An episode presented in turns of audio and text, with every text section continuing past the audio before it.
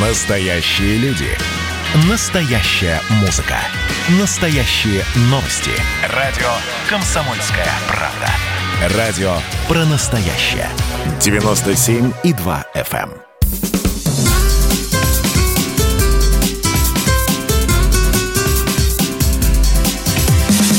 Программа с непримиримой позицией. Вечерний Мардан.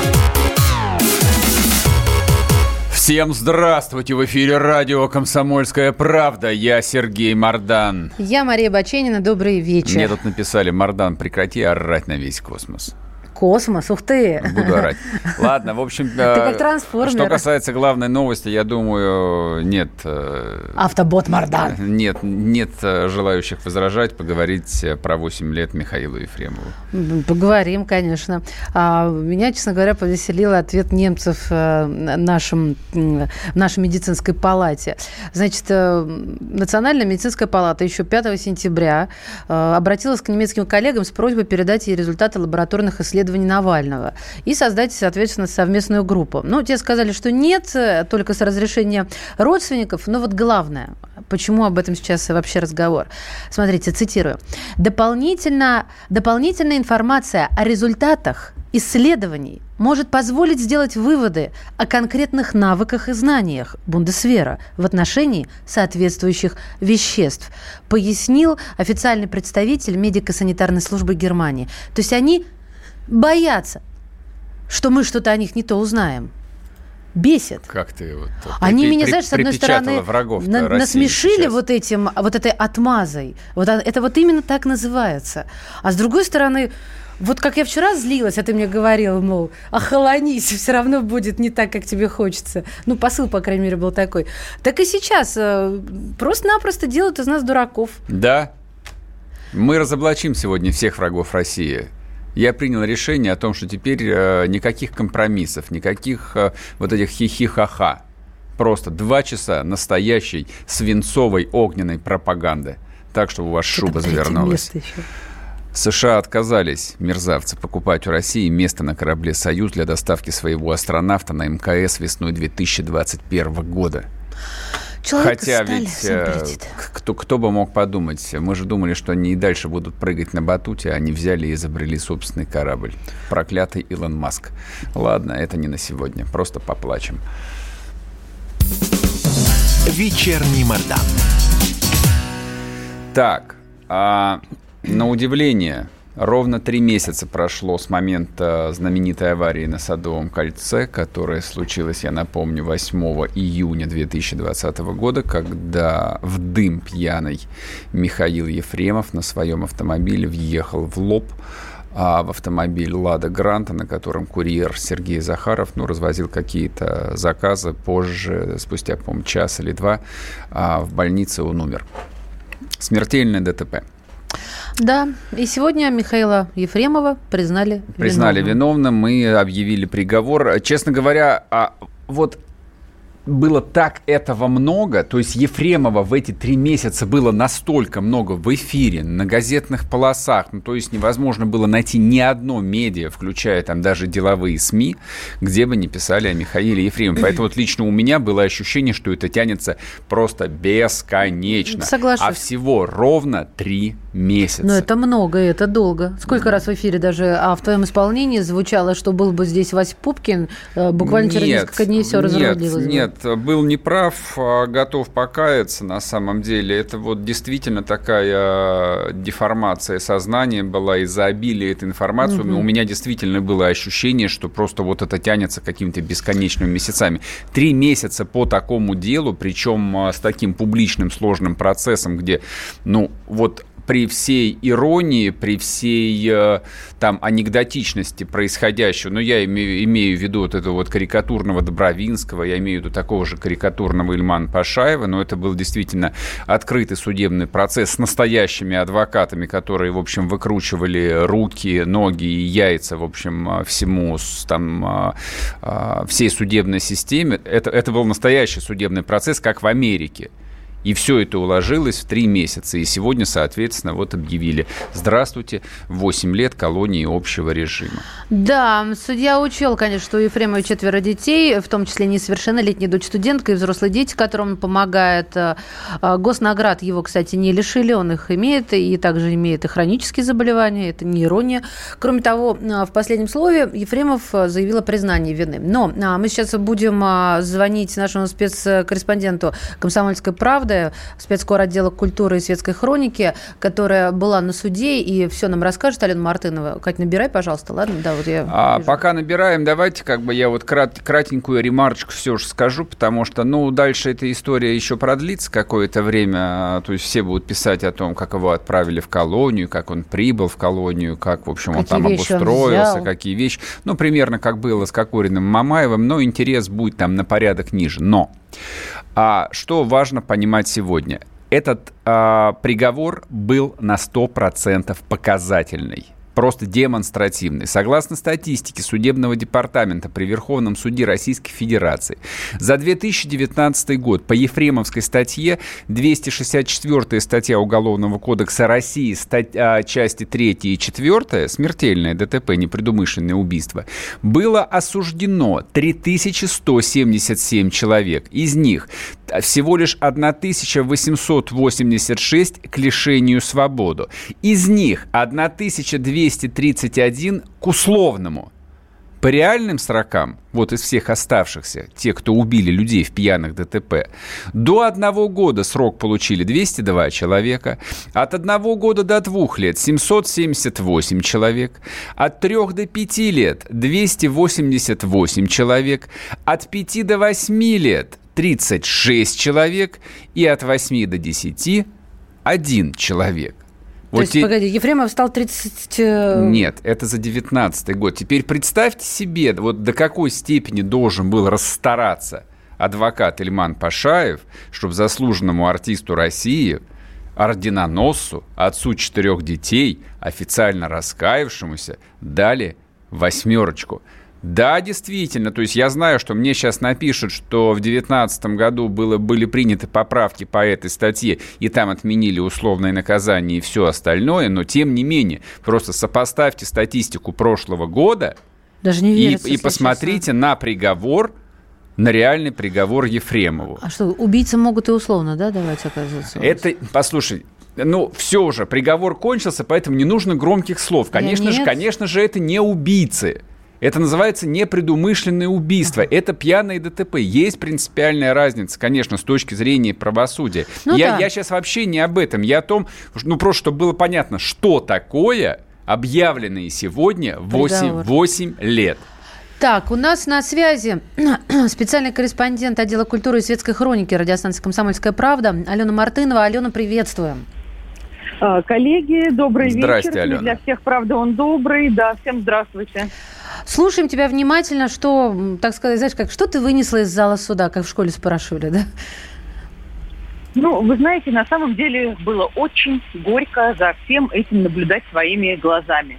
Потому что э, неоднократно юристы говорили о том, что стратегия Эльмана Пашаева попытаться как-то доказать суду или хотя бы вызвать у него сомнения в том, что Ефремов сидел за рулем и совершил это ДТП, она, ну, очень такая прямо скажем, провальная. И это было видно даже невооруженным э, глазом нам, э, простым обывателям, которые, в принципе, там, не разбираются да, в том, как э, доказывать или оправдывать человека.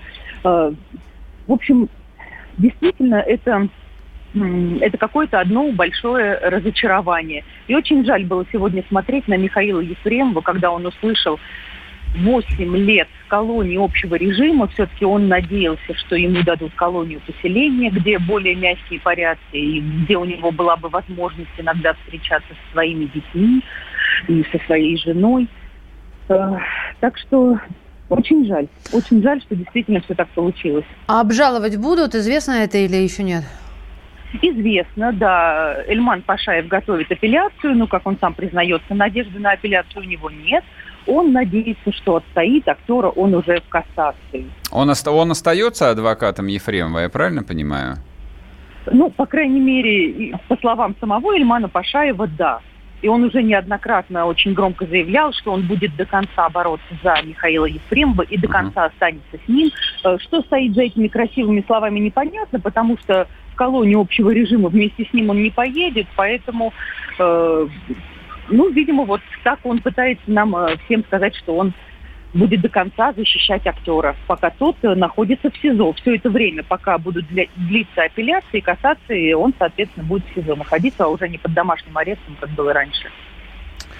Так, ну что еще? Что суд э, обязал его выплатить, да, э, старшему сыну погибшего? Да, сумма действительно 800 тысяч рублей. Она вызвала большие пререкания. Сам старший сын погибшего просил 7 миллионов 300 тысяч. А, значит, прокуратура просила 500 тысяч, а Эльман Пашаев и, соответственно, Михаил Ефремов настаивали на том, что достаточно и 200 тысяч. И вот эти вот 800, они как-то ни туда, ни сюда. Но, в общем, адвокаты э, сына старшего, они остались недовольны, говорят, что, ну, не может э, действительно человеческая жизнь стоить как дешевый автомобиль. Это Понятно. А, мы сейчас просто уже уйдем на перерыв. Последний вопрос. Старшему сыну сколько лет? Вы знаете, вот этим вопросом, по-моему, никто не задавался, но, судя по всему, 25-30. Ну, в общем, понятно, что он а, очень сильно взрослый. Да, взрослый, абсолютно взрослый человек. Ясненько, спасибо. Спасибо большое. большое. А, Алена Мартынова была вместе с нами, спецкор отдела культуры и светской хроники радио «Комсомольская правда». Ладно, во второй части мы, так сказать, обсудим, что это дело означает для нас, для судебной системы, возможно, даже для русской культуры. Соответственно, идет трансляция в Ютубе. При, э, присоединяйтесь, пишите комментарии а, в комментариях. Вернемся. Программа с непримиримой позицией. Вечерний Мордан.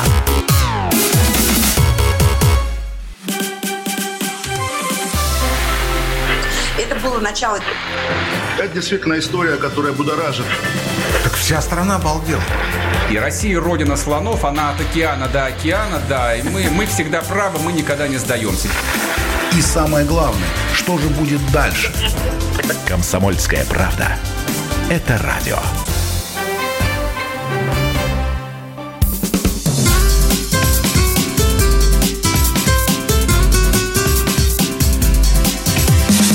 Программа с непримиримой позицией. Вечерний Мордан. И снова здравствуйте в эфире радио «Комсомольская правда». Я Сергей Мордан. Я Мария Баченина. Говорим мы о приговоре Михаила Ефремова. Я тут посмотрела, что такое колония общего режима и чем она отличается от колонии поселения. Поселение, я так понимаю, ты живешь просто отъезжать не имеешь права, правильно? Ну, как бы упрощенно, да, примерно да. так. Ну, а общий режим – это ходишь колючие в, проволоки. Ходишь в обычной одежде, да, в общем, да, ну, это... с определенными ограничениями, но не обременительно. Да, а это, в общем, тюрьма просто не такая, как в строгого ну, режима. Хотя как, колония поселения, что значит не обременительно? Я не То знаю, есть ты, ты, вы, вы, вы просто как бы там сложите в своей голове, это, мягко говоря, там не юный человек, ему 56 лет, э, с, с подорванным здоровьем. Да. То есть, а, он взрослый, б, вот в силу там своего физического состояния он очень немолодой. И его жизнь объективно там, она вот ее как бы сейчас там, э, ну, не то, что кто-то сломал, он сам ее сломал на самом деле. Вот она с, все, она с сегодняшнего дня кардинально меняется. Он отъезжает в СИЗО. Он больше не на домашнем аресте, не своей там комфортабельной квартире в центре Москвы. Он едет в настоящую тюрьму, а дальше пересылка и туту, не знаю. Там вы спрашиваете, мордовские лагеря. Да полно лагерей. Там, а, нет, вполне это может быть и подмосковная колония, но опять-таки я сомневаюсь. Я сомневаюсь ровно потому, что приговор совершенно показательный. То есть жесткость приговора, она не то, что там неадекватна. Не нужно писать о том, что там вы можете жалеть Ефремова только потому, что это погиб там не ваш, не ваш близкий человек. Мы вообще об этом разговариваем вполне себе отстраненно. Я же не зря привел статистику. Посмотрите, какая статистика по подобным приговорам в России. Количество пьяных ДТП, в том числе с пьяным исходом, у нас в стране совершенно чудовищное. Да, по идее, за это нужно жесточайшим образом карать. Но приговор Ефремову он совершенно из другой области. Ему дали 8 лет не потому, что решили бороться с пьянством за рулем. Я думаю, здесь, э, ну, парочка очень несложных причин. И первая причина, она лежит на поверхности, она очевидна. То есть это был там способ, так сказать, канализировать социальное напряжение, ну, как сказал бы какой-нибудь социолог, политолог. В обществе есть напряжение. В нашем сословном обществе ужасно, а, там с ужасным а, социальным неравенством, когда тысячи семей принадлежит 95% национальных богатств, буквально, буквально 95% национальных богатств принадлежит тысячи семей. И при этом более 20 миллионов человек живет в полной нищете. Опять-таки, буквально ниже черты бедности – и это напряжение в обществе есть, и оно питалось, э, начиная примерно с 2008 года. Первый кризис, мы его, как говорили, там проскочили, но не проскочили. С 2008 года экономика России практически перестала расти. А в 2014 году новый кризис, когда упали первый раз нефтяные цены или их там обломили после Украины, не имеет никакого значения. Да, и рубль стоил 30, а стал стоить 70. И все это продолжается. Потом пандемия, по итогам этого года ВВП будет зак... не ВВП, а бюджет будет закрыт с дефицитом 4% и самый низкий уровень доходов а, будет в 2020 году за последние 10 лет. Вот почему я говорю, что есть мощное, большое социальное напряжение, которое, ну, власть ищет а, способ как-то канализировать, немножечко снять. Оно, она придумала как бы Ефремова, почему его и долбили по всем федеральным каналам. Нет, не только потому, что он супер-мега-звезда. Если бы он был просто супер-мега-звездой, то вся история ограничилась бы, ну, не знаю, какой-нибудь, там ток-шоу «Пусть говорят» или Малахова. Нет, он был абсолютно во всех политических шоу, это было политическое дело, и мы о нем говорили как о политическом деле, и сегодня мы о нем как о политическом деле. Я думаю, что Ефремову просто очень сильно не повезло, причем не повезло ему дважды. Первый раз ему не повезло, потому что а, ну, скажем так, потенциал либеральной интеллигенции был исчерпан на двух а, других громких резонансных делах на двух громких судебных процессах. Это был Кирилл Серебренников, который получил за кражу 190 миллионов рублей три года условно. И это был а, правозащитник, диссидент, историк Юрий Дмитриев, который по обвинению. Он был обвинен в насильственных действиях, в насильственных действиях сексуального характера по отношению к несовершеннолетнему. Его назначили, по-моему, три с половиной года колонии. Он выйдет уже в ноябре. Из-за того, из-за другого фигуранта встала вся либеральная Россия. И это либеральное топливо на Ефремове просто банально кончилось. Ну и второе соображение, да, в то же, в чем ему не повезло, ну, конечно, с этого стоило начать. То, что в этом ДТП Сергей Захаров погиб, он умер. И как бы обычная пьяная бытовуха, которую решили бы на месте.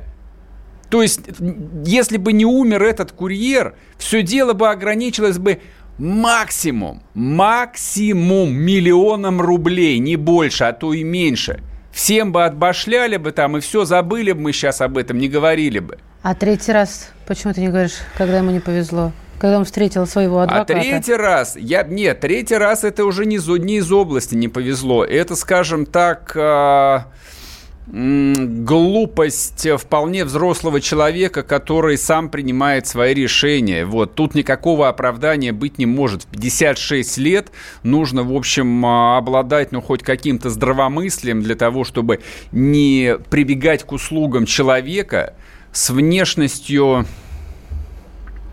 знаете, такие есть э, профессиональные, э, я, ну, я их встречал просто в жизни, а, люди, за, за, закавказские кидалы. Ты его прекрасно вот. сегодня обозначил в своем телеграм-канале. Как кого я его обозначил? Как Мефистофеля. Ой, ну это немножко... Ой, ну сейчас драма... он скажет, это, это драматично, это, а мне нравится. Это, это, это было слишком драматично. Видите, он теперь со, стесняется своего высокого со, слова. Со стороны это выглядело, да, что Ильман Пашаев просто Ефремова методично топил. Нет, я считаю, это не так. Нет, я считаю, что Пашаев действовал, ну, вот, э, собственно, в логике современного российского адвоката. Если бы, я уверен, что если бы речь не шла о таком известном человеке и не было бы политического заказа, все бы закончилось, в общем, скромненьким каким-нибудь сроком. Дали бы ему максимум пятерку, а то бы еще и условно, вот, и разошлись бы. А здесь, понимаете, как бы не получалось это сделать.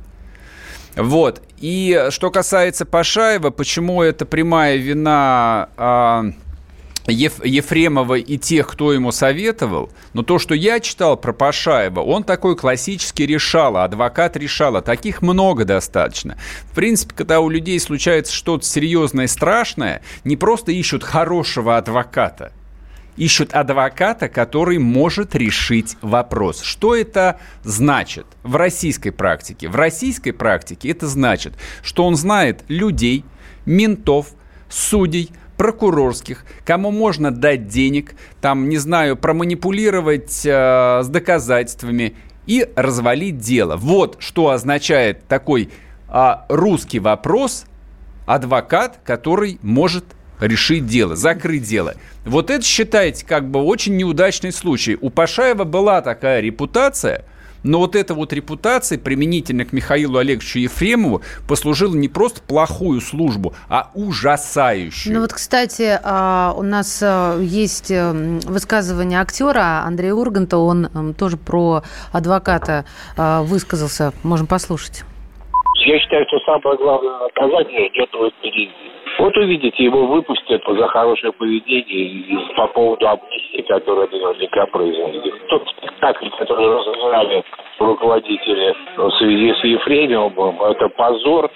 Деньги, деньги, бабло побеждает зло. Вот только что голосовали за Конституцию. Получается, что у нас нет никакой Конституции. Мы только что голосовали за справедливость. Получается, что у нас нет никакой справедливости.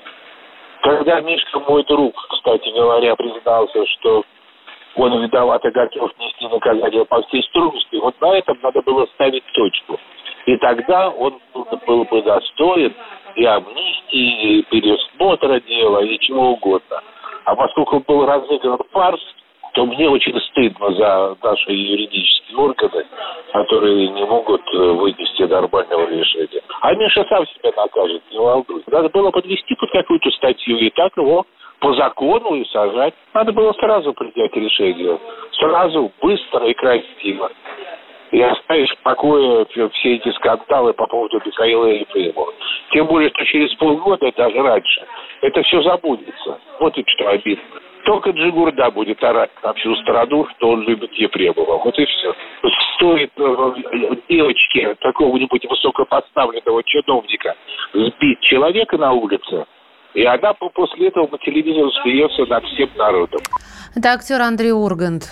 Потрясающе. Да, о чем он говорил, я так не понял, да, то, что ему то ли жалко, то ли Ефремов на самом деле виноват. Слушайте, на самом деле, вот э, я, честно говоря, рад, что мы сегодня закончим с этой темой, потому что ее переполняет такое количество банальностей, которые все произнесли, включая нас с. Вот, надо ее просто забыть, по крайней мере, на какое-то время. Но я думаю, почему а, ничего не выйдет из этого дела, как его планировали. Русский народ не идиот. И то, что им пытается манипулировать, понимает всякий, хоть сколько-нибудь здравомыслящий человек. И каждый понимает, что Ефремов, конечно, поедет на зону, неважно, там на 8 лет или на 4 года выйдет по УДО. Но в русской жизни ничего не изменится, к сожалению. Вернемся после перерыва, не уходите.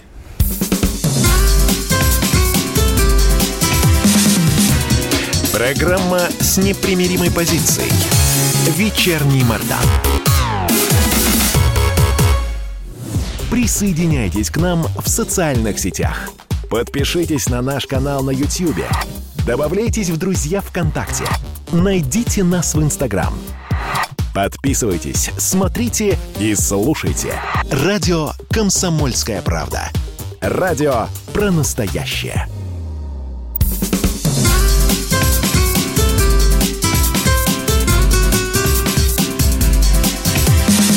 Программа с непримиримой позицией. Вечерний Мордан. И снова здравствуйте. В эфире радио «Комсомольская правда». Я Сергей Мордан. Я Мария Баченина. Добрый вечер. Так, ну, соответственно, плавно переходим к еще одной непротухающей теме. Дай бог подольше она будет с нами. Это Белоруссия. А С утра мы думали, что будем говорить про вчерашнее странное похищение или о задержании Марии Колесниковой. Это вот, наверное, последняя яркая, ну, позволю себе такой термин, звезда а, в руководстве белорусской оппозиции. А, но потом стало известно, что вдруг э, Александр Григорьевич, дорогой, дал интервью российским журналистам. Интервью не выложено. Вот. Э, сеть полна только некоторого количества Цитатами, анонсов, да. цитат. Нет, там уже и видосики выложены. А, ну, насколько, да, насколько, на, да, насколько я понимаю, Полная трансляция интервью будет на РТ, видимо, на Россия-1. Ну, нельзя, как они поделят. Там, значит, так, там э, какой, Russia как... Today в какое время, просто скажи?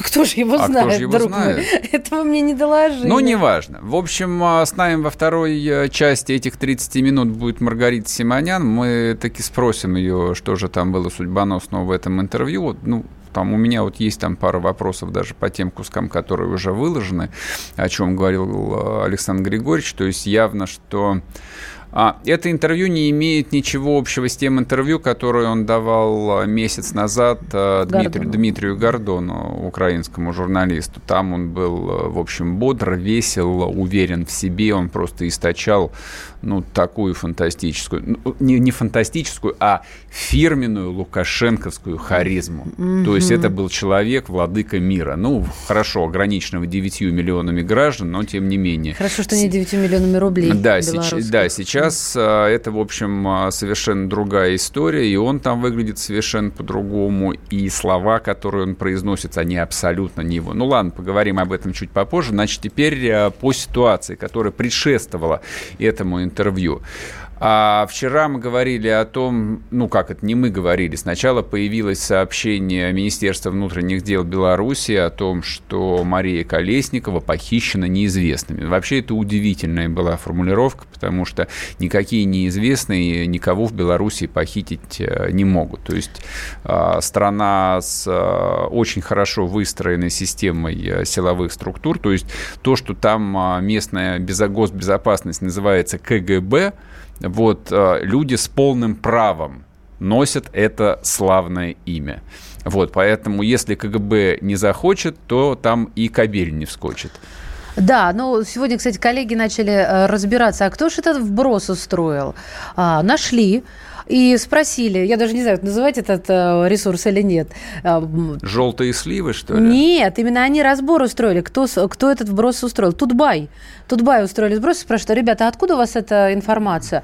А это нашему корреспонденту позвонил источник. Все. Ну, слушай, ну, как, это, это было это действительно вот, детский сад вторая четверть. Это, это сейчас разбираться в тонкостях э, там информационной войны, которая идет.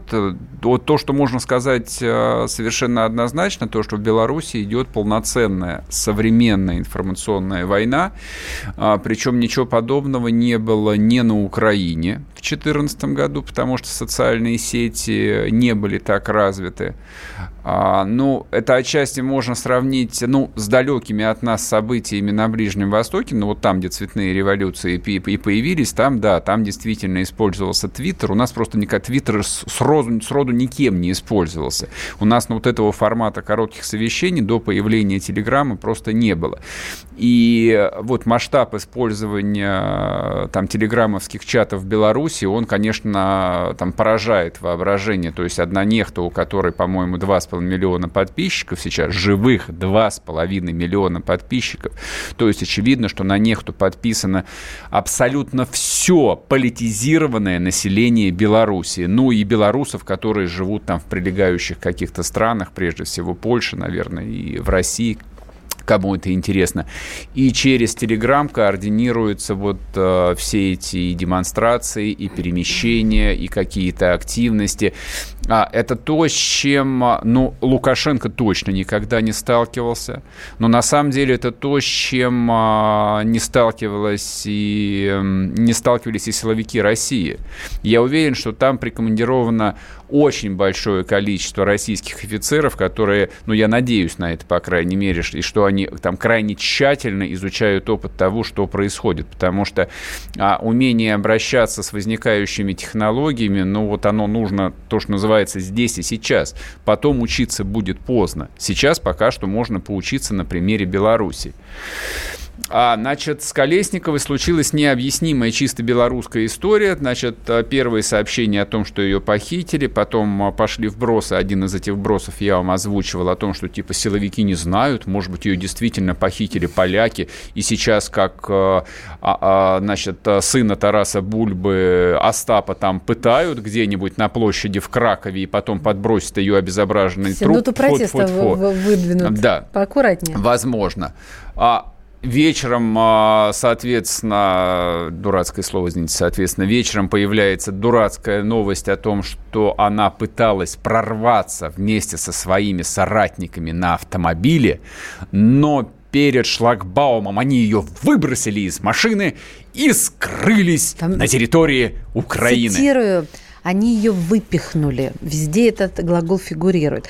Во-первых, а, а что дальше происходит? Дальше она рвет свой паспорт и, собственно, в Украину или на Украину. Нет, она не рвет. Это сообщение Авакова. То ли Авакова, то ли вот этого его толстого пресс-секретаря Геращенко его фамилия, не помню.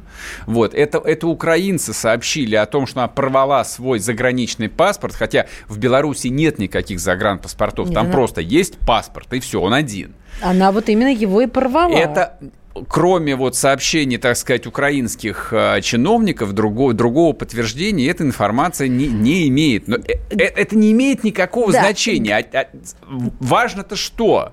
Важно, что она сидит в Могилевском погранотряде, а насколько я понимаю. Дело в чем мы ржем? Потому что а, тут, понимаете, у медали две стороны. С одной стороны, она сама хотела сбежать. Или же она не хотела сбежать, или а ее, ее выпихнули. Или ее выпихнули. И, и вот, вот хоть режь меня, я в этом вижу какую-то, не то чтобы там крестьянскую бесхитростность, я вижу такую, что ли там, советскую неповоротливость. Ну, такие, знаешь, издержки жесткой э, а, ну, полусоветской системы, когда подчиненные боятся сказать лишнего дела, потому что не понимают, как это будет истолковано начальством. А начальство впадает в такое же немое отупение, потому что не понимает, как на это среагируют начальники, которые стоят а, сверху. И в итоге все это раз за разом превращается в какой-то невероятный позор. Ну, потому что, ну, вот хоть режьте меня, я, я не понимаю, зачем нужно врать в мелочах, в непринципиальных вопросах. Ложь – это нормально, в политике ложь – это обычное дело, все врут.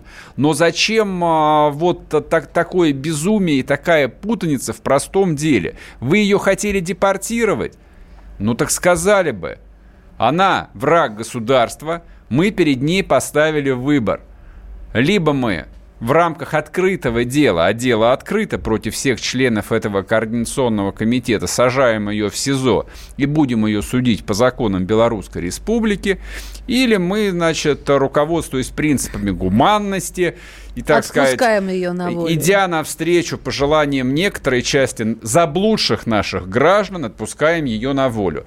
Это было бы тоже, в общем, так слегка кривовато перекособочено, но стройная речь, стройная концепция – Зачем вот так это все делать? А может, это правда, поэтому это так кособоко? Нет, это неправда на самом деле. Я уверен в том, что в жесткой авторитарной системе никто пальцем не пошевелит, не получив прямого приказа. То, что был получен прямой приказ ее вывести там мы пинками, значит, загнать на территорию Украины, никаких сомнений у меня нет. Ну, дальше что-то пошло не так, Вполне может быть. И тут, конечно, возникает а, фантастический фактор, недооцененный очень сильно пока что. Это фактор женского безумия.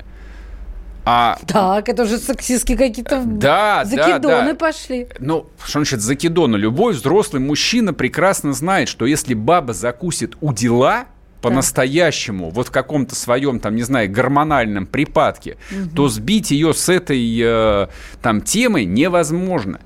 Я действительно думаю, что вот э, Тихон... Э, не Тихановская, Тихановская уже уехала, а что вот эта вот а, Мария Колесникова могла вдруг... А, ну, у нее открылись чакры, она осознала себя Жанной Дарк, спасительницей белорусского народа, и она, правда, могла там порвать этот паспорт и сказать, делайте со мной что хотите, я никуда не уеду. И вот тут эти пограничники, сироты, Но они по закону не имеют права ее Вот они стоят, даже очень. а у них инструкции нет. Они не понимают, что с этим делать. Что, что делать с этой скандальной бабой, которая что действительно порвала свой паспорт и никуда не хочет ехать. Женщина вот... придумала, как выйти из ситуации за секунду, а он ее скандальной бабой клеймит. Так я в хорошем смысле а, говорю. это теперь комплимент. Нет, я и говорю, mm. что на самом деле женщина а, вот во главе революционного движения или во главе государства, это с одной стороны здорово, а с другой стороны это практически гарантия ядерной войны. И, и я, я, я только сегодня понял, как же хорошо всем, что не стала президентом Хиллари Клинтон. Потому что Тра- Трамп, Трамп при всем своем безумии, ну хоть как-то в руках себя держит. А что этой тетке пришло бы в голову, старой ведьме, я даже представить себе не могу. Но вернемся после перерыва. Программа с непримиримой позицией. Вечерний Мордан. А вот о чем люди хотят поговорить, пусть они вам расскажут, о чем они хотят поговорить. Здравствуйте, товарищи! Страна служит! Вот я смотрю на историю всегда в ретроспективе. Было, стало. Существует человек, который поставил перед собой цель, да, и сделал то, что сегодня обсуждает весь мир. Комсомольская правда. Это радио.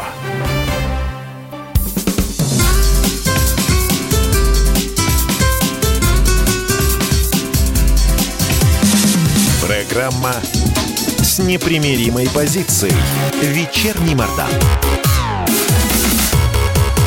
И снова здравствуйте. В эфире радио «Комсомольская правда». Я Сергей Мордан. Я Мария Баченина. Сегодня а, Александр Лукашенко дал большое интервью, где откровенно ответил на самые острые вопросы. Откровенно – это фигура речи, потому что, конечно же, это было не откровенно. Я думаю, что никогда в жизни он откровенно ни одного интервью, конечно же, не давал.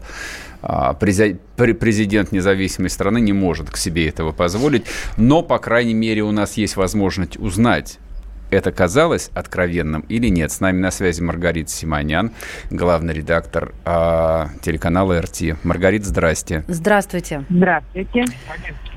Ну, прям даже не знаю, с чего начать. Мы были, мы были, так, так, так, так мы были шокированы сегодняшним вашим а, утренним постом, где позавтракать в Минске. Я, по крайней мере, сразу обратил на него внимание и понял, что будет даже интервью с Лукашенко. Майкл Макфол был шокирован, написал, что Симонян приехал из Минска, это вмешательство во внутренние дела. А ведь, у, а ведь у него была глубокая ночь, он после этого и не уснул, наверное. Да, да. Маргарит, Маргарит, скажите, пожалуйста, а дурацкий вопрос, понимаю, чья была инициатива делать это интервью? Вы к ним стучались или они вам позвонили? Конечно.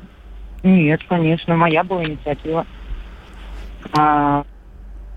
Почему они согласились прямо сейчас? Вот э, что могло послужить э, главной причиной? главной причиной, ну как это, главная мировая новость сейчас, что происходит в Беларуси. Ну, так она с 9 стараюсь... августа уже главная новость. А мы давно запросили интервью. А. Вот оно случилось сейчас. Мы запросили его там ну, достаточное время назад, не помню, неделю две назад. Скажите, пожалуйста, вот по вашим ощущениям, вы когда брали интервью Александра Григорьевича, а, ну, вы же, вы же с ним общались точно там не первый раз. Как он вам показался? Он был уверен в себе, как обычно? Или вот в его поведении выдавало что-то неуверенность? Ну, если он это корректно будет об этом. У него было хорошее настроение. Он пришел к нам вообще в отменном настроении, много шутил. Uh-huh. Ну и уходил, надо сказать, тоже в отменном настроении тоже много шутил. Несколько раз во время интервью, когда мы задавали ему такие очень э, личностные, скажем так, вопросы, ну, вроде того, что а вам вот не обидно, что сейчас происходит, просто по-человечески, да, вы 25 лет руководите страной, вас называли батькой, там многие до сих пор называют, но часть людей уже не называет, и в том числе часть вашего традиционного электората, заводчане. И он э, говорил слова, которые трудно, мне кажется, не часто удается, скажем так, услышать от президента, тем более руководящего страной 25 лет. Он говорил, что да, обидно, даже трагично. Mm-hmm. А, чувствуется в его голосе прямо горечь. Вот, а, вот в тех кусках, которые из интервью были опубликованы, там а, ну, все, всеми уже там отрепощенный оборот о том, что он а, говорит, возможно, я и пересидел. А вы как думаете, это попытка, ну, так сказать, поманипулировать Россией немножко, или это действительно Ельцин образца 31 декабря 1999 года, и он, в общем, начинает прощаться? Мне не кажется ни то, ни другое. Мне кажется, это Лукашенко образца 2020 года. А мне кажется, что он э, совершенно уверен в себе, угу. настолько уверен в себе, что он может позволить себе вот такие высказывания. Маргарита... Ну, такое ощущение у меня из интервью сложилось. Угу, Я угу. не э, близко его знаю, мягко говоря, мы так вот плотно, вообще, конечно, мы давно были знакомы, но на уровне «здравствуйте, здравствуйте», еще uh-huh. когда я в Пуле работала, там, 20 лет назад. А так вот плотно мы общались в первый раз, поэтому мне сложно сказать, какой он бывает обычно, и сравнить это с тем, какой он был сегодня.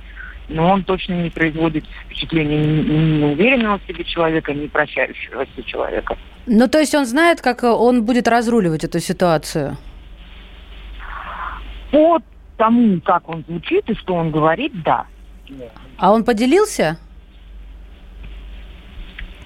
Ну, тут э, о чем поделиться? Ну, то есть, Ваша... что он будет делать-то? Как? А то он, нам э, пишут, э, конституционная много, реформа до 22 -го года. Да, он Все. много вот про эту конституционную реформу, он говорил нам много и подробно, но я не буду пересказывать, потому что полностью интервью с Божьей помощью завтра будет опубликовано и выдано во все эфиры. Ага. И там вот как раз и ваши слушатели наши зрители смогут об этом узнать. Он очень подробно говорил о том, какие у него планы по политическим изменениям в стране. Маргарита, вы можете что-нибудь проанонсировать э, нового, вот то, что еще в сети не появилось из этого интервью? Я понимаю, что всем все равно придется дожидаться завтрашнего дня, но мы же не зря добились интервью с вами сегодня. Ну вот, я вам проанонсировала конкретные шаги, которые он собирается предпринять с точки зрения переделки политической страны. Там много интересного. Скажите, пожалуйста, а по поводу интеграции с Россией э, он что-нибудь тоже новое говорили. тоже говорили? Прекрасно. Тоже хорошо. говорили. Он э, интересные вещи, очень интересные говорил. Не э, скучно будет вам смотреть интервью. Хорошо, я тогда скажу одно. Мне, мне хочется вам сделать комплимент, как вы сегодня прекрасно выглядели. Не могу не удержаться. Зеленая вам очень к лицу. Да, ну... И пусть меня Сергей не ругает за аполитичные Извините меня, а как я могу за это ругать? Потому что это первое, что я увидел, это прекрасная, да, Маргарита Симонян на фотографии. Маргарита, спасибо вам большое. Главный редактор телеканала РТ «Мир России сегодня Маргарита Симонян. Соответственно, мы узнали главное. Интервью будет только завтра. Естественно, ничего а, за рамками того, что было сегодня опубликовано, услышать мы, конечно же, и не могли от а, профессионального человека. А, ну, давайте попробуем пофантазировать, что же Александр Григорьевич такого попытался до нас, до всех донести. А может быть, не до нас, может быть, до единственного своего собеседника, с кем он в России и общается.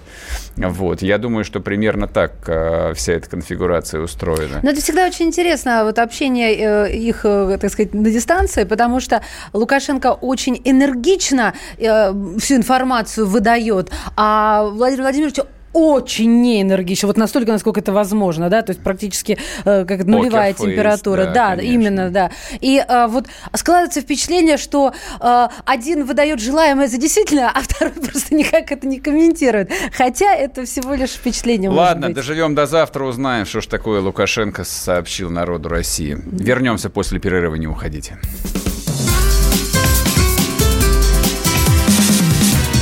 Программа с непримиримой позицией. Вечерний Мордан.